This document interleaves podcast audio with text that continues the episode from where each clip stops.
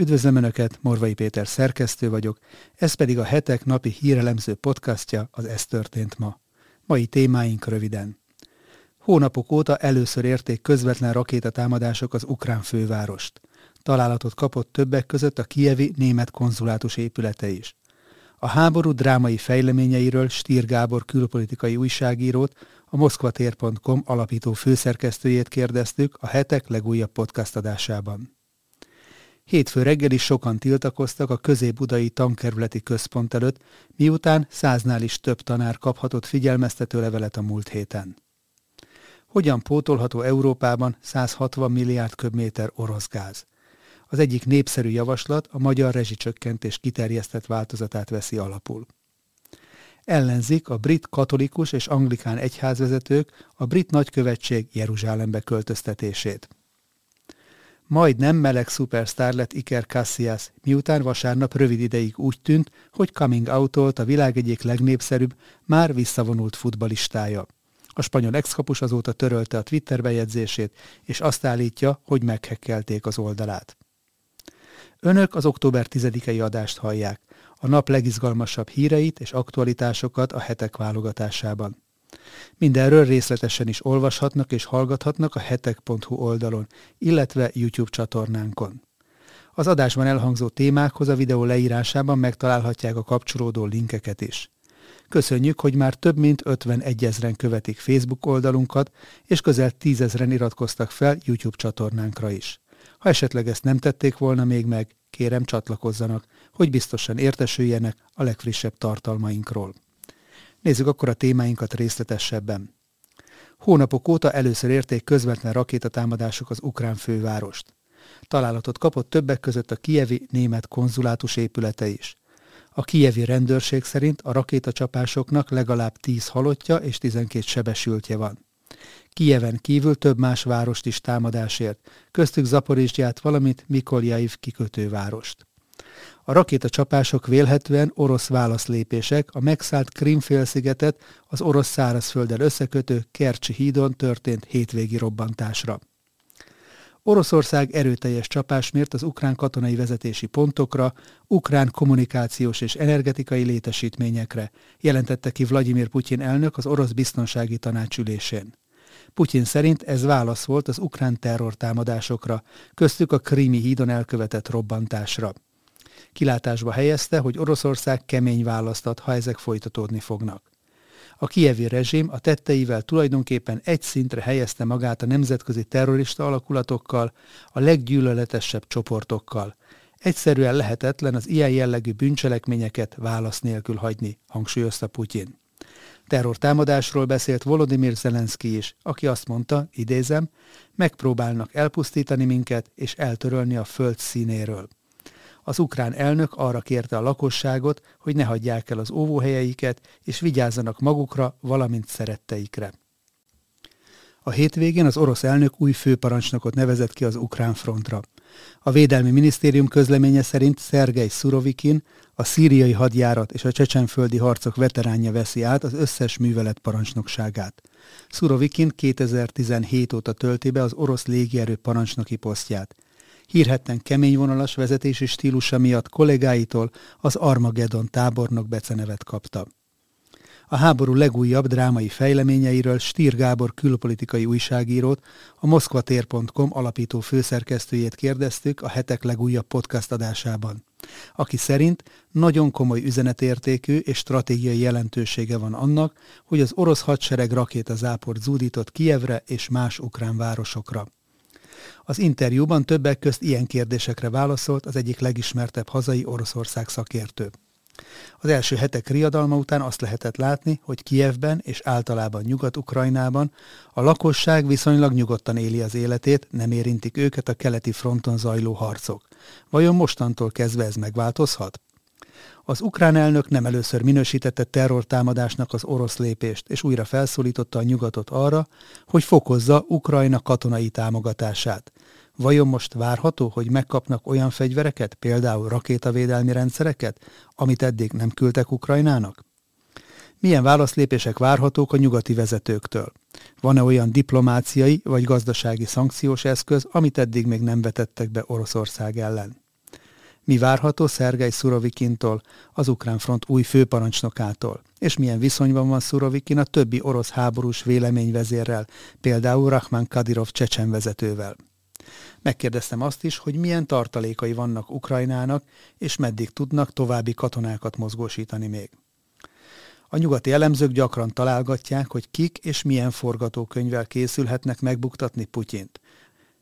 Vajon tényleg meggyengült az orosz elnök helyzete?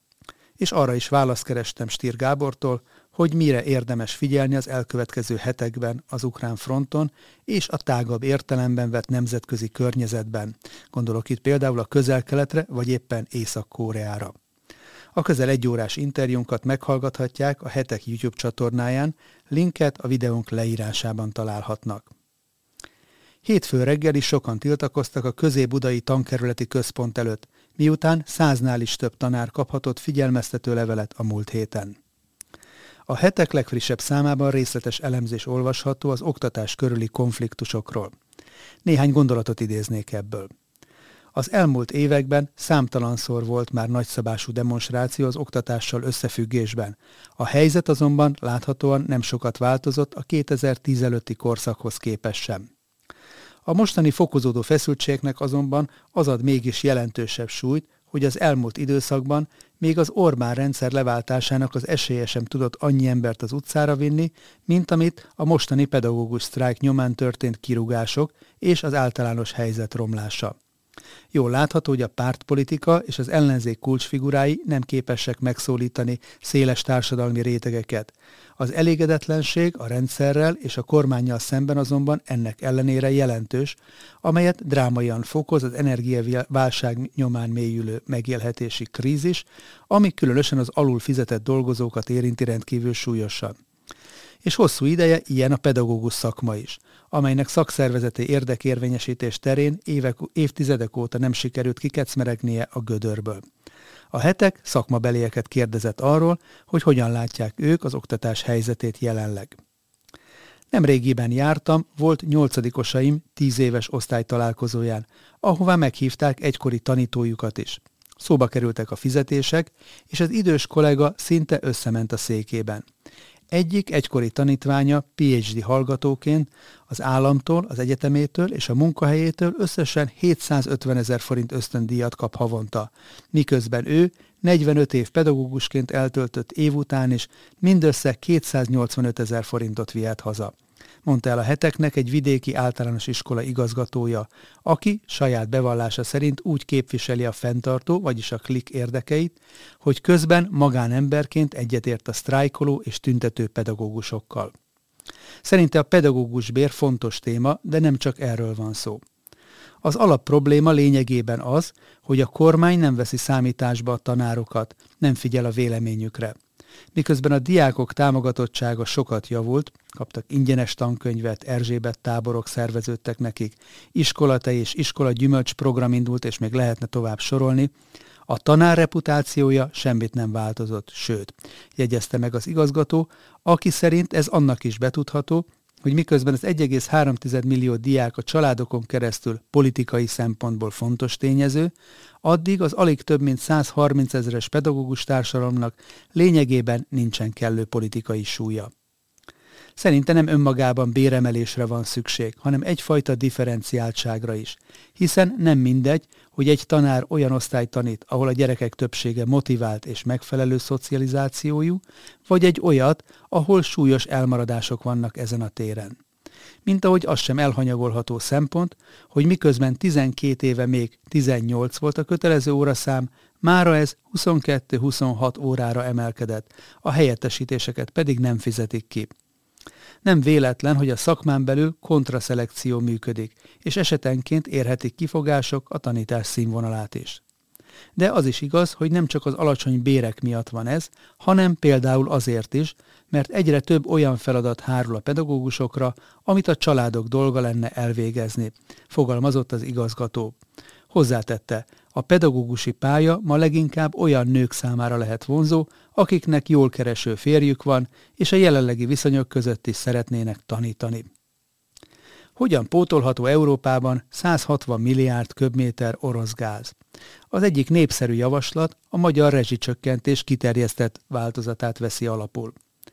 Az Európai Unió tavaly körülbelül 400 milliárd köbméter gázt használt fel. Az EU-n belüli kitermelés alig haladta meg az 50 milliárd köbmétert, vagyis a gáz túlnyomó része kívülről érkezik. Az unió legnagyobb gázellátója Oroszország, vagy inkább Oroszország volt, az orosz gáz a teljes felhasználás 40%-át fedezte. Az egyes országok gázigénye és orosz kitettsége változó mértékű. Az orosz gáz legnagyobb vevője Németország, de a fő fogyasztók között találjuk az olaszokat, a lengyeleket és természetesen Magyarországot is. Ugyan vannak alternatív útvonalak és beszerzési lehetőségek, de az orosz gáz meghatározó Európa számára. Az éves szinten 160 milliárd köbmétert kitevő orosz gázimport kiesése rövid távon egyszerűen nem pótolható. A szankciók és a gazdasági hadviselés hatására fellépő mesterséges energiahiány így érezhetően gyorsan átgyűrűzött a villany- és gázárakba. Ez ráadásul automatikusan felfelé húzza a helyettesítő termékek árát is, így nem véletlen, hogy még a tűzifa is megdrágult. A Nemzetközi Energiaügynökség tanulmánya szerint Európának legalább 13%-os megtakarítást kell elérnie, hogy a téli hónapokat átvészelje, amennyiben nem érkezne több orosz gáz. Az Európai Unió komoly spórolásba kezdett. Uniós szinten, de minden országban, így hazánkban is megjelentek a gáz fogyasztásának csökkentésére vonatkozó célkitűzések és rendeletek. Sorra zárnak be átmenetileg az uszodák, egyéb nagy fűtés és energiaigényű intézmények, a termosztátokat lecsavarják a közintézményekben és irodaházakban. A vállalatok szintén takarékoskodnak, sok kisebb cég számára ez a túllélés kérdését is jelenti. Az Európai Unió tároló kapacitásait szerencsére sikerült a célkitűzések szerint feltölteni. A tárolók szeptember végén átlagosan 88%-os töltöttséget értek el. Ez különösen hideg tél vagy nagyobb koratavaszi lehűlés esetén lehet fontos, amikor a tározók már alacsony szinten lesznek. Ugyanakkor így is komoly megpróbáltatás elé állíthatja a kontinenst. Nem véletlen, hogy az országok vezetői sorra látogatnak mindenkit, akitől még gázt lehet vásárolni. Meglepő helyről is érkezik segítség. Kína, a világ legnagyobb LNG vásárlója, továbbadja a készletei egy részét Európának az alacsonyabb helyi igényekre hivatkozva. A képet árnyalja, hogy mindeközben Kína jelentősen növelte az orosz LNG, vagyis cseppfolyósított földgáz vásárlásait. Úgy tűnik, tulajdonképpen az olcsó megvásárolt orosz LNG vándorol vissza drágán Európába ezáltal. Ezzel a helyzettel azonban most vélhetően mindenki kiegyezik, és Európa is szemet huny. A kínaiak jól keresnek az üzleten, miközben mind Európa, mind az oroszok hálásak. További részletek Polcer István cikkében olvashatók a hetek legújabb számában, amely előfizetőink számára digitálisan is elérhető a leírásban szereplő linken. Ellenzik a brit katolikus és anglikán egyházvezetők a brit nagykövetség Jeruzsálembe költöztetését. A Westminsteri és a Canterbury érsek a brit miniszterelnöknek címzett levelében tiltakozott az ellen a felvetés ellen, hogy az izraeli brit nagykövetséget Tel Avivból Jeruzsálembe költöztessék. Liz Truss brit miniszterelnök még a megválasztása előtti kampány során idén augusztusban arról tájékoztatta levelében az Izrael konzervatív barátai elnevezésű szervezetet, hogy ha ő lesz a kormányfő, akkor felül fogja vizsgálni a brit nagykövetség átköltöztetésének kérdését. A kormányfő részt vett egy izrael párti rendezvényen nemrég, ahol arról beszélt, hogy cionistának tartja magát, és nagy támogatója Izraelnek, de ezen az eseményen már nem beszélt a nagykövetség költöztetéséről. Ennek ellenére Vincent Nichols bíboros, Westminsteri érsek levelet küldött Trussnak és tiltakozott a felvetés ellen. Azzal érvelt, hogy a brit nagykövetség átköltöztetése súlyos károkat okozna bármilyen maradandó béke megteremtésének a lehetőségében a régióban és az Egyesült Királyság nemzetközi hírnevében is. Az egyházvezető emellett hivatkozott Ferenc pápa álláspontjára is, miszerint fenn kell tartani a jelenlegi státuszkót Jeruzsálemmel kapcsolatban, és a bíboros szerint a két állami megoldáson kell dolgozni. Arsen Ostrovsky nemzetközi emberi jogi ügyvéd úgy reagált a bíboros levelére, hogy úgymond olvassa el a szentírást és azt, hogy az mit mond Jeruzsálemről, aztán vizsgálja felül a véleményét, kérte az emberi jogi ügyvéd a bíborost. A Canterbury érsek szintén levélben fejezte ki aggodalmát a brit nagykövetség költöztetésével kapcsolatban, mert szerinte előbb megegyezést kellene elérni a palesztinok és az izraeliek között. Majd nem meleg szupersztár lett Iker Casillas, miután vasárnap rövid ideig úgy tűnt, hogy coming out a világ egyik legnépszerűbb, már visszavonult futbalistája. A spanyol ex-kapus azóta törölte a Twitter bejegyzését, és azt állítja, hogy meghekkelték az oldalát. Remélem tisztelsz, meleg vagyok. Ez a rövid poszt jelent meg Iker Casillas Twitter oldalán vasárnap délután. A bejegyzést azonnal felkapta a média, és több, köztük hazai portál is, mindenféle kétkedés nélkül ünnepelni kezdte az úgymond meleg ex-kapust. Annak ellenére, hogy szinte a bejegyzés megjelenésével egy időben megjelent a találgatás a spanyol sajtóban. Vajon tényleg Cassias írta a bejegyzést, vagy hekkerek áldozata lett? A hírt azért is fogadhatták kritikusan, mert a Real Madrid korábbi klasszisa idén vált el a feleségétől, akitől két gyermeke született, és azóta rendre hírbe hozzák más nőkkel. Az egyik magyarázat pont erről is szólt. Cassias megelégelhette, hogy folyamatosan a magánéletével foglalkozik a bulvár sajtó, ezért írta bosszúból a bejegyzést. A történetbe az vitte be a következő csavart, hogy Kász Pujol, Cassias korábbi válogatottbeli csapattársa, a Barcelona regendás védője szintén kommentelt egy félreérthetőt a kapus posztja alá. Itt az ideje, hogy elmondjuk a történetünket, Iker, írta Pujol. A feszültséget aztán maga Cassias oldotta fel egy következő poszttal, amiben leszögezte, hogy hacker támadás áldozata lett, és mindenkitől elnézést kért, beleértve az LMBTQ közösséget is. Hogy mi történt valójában, az talán soha nem derül ki. Annyi azonban biztos, hogy nem sokkal később Pujol is elnézést kért az úgymond ügyetlen viccéért, és elismerte, hogy tévedett. Sértő lehetett, mindenkit tisztelem, és támogatom az LMBTQ-a közösséget, fogalmazott. Nos, ennyi fért bele mai ajánlónkba. Morvai Pétert hallották az Ez történt ma október 10-i adásában. Várom Önöket holnap is aktuális hírekkel, ajánlókkal, és ha szeretnének ezekről biztosan értesülni, akkor kérem iratkozzanak fel a hetek YouTube csatornájára, ahogyan ezt már közel tízezren meg is tették, amit ezúton is nagyon köszönünk. A holnapi találkozásig további szép napot kívánok mindenkinek, a viszont hallásra!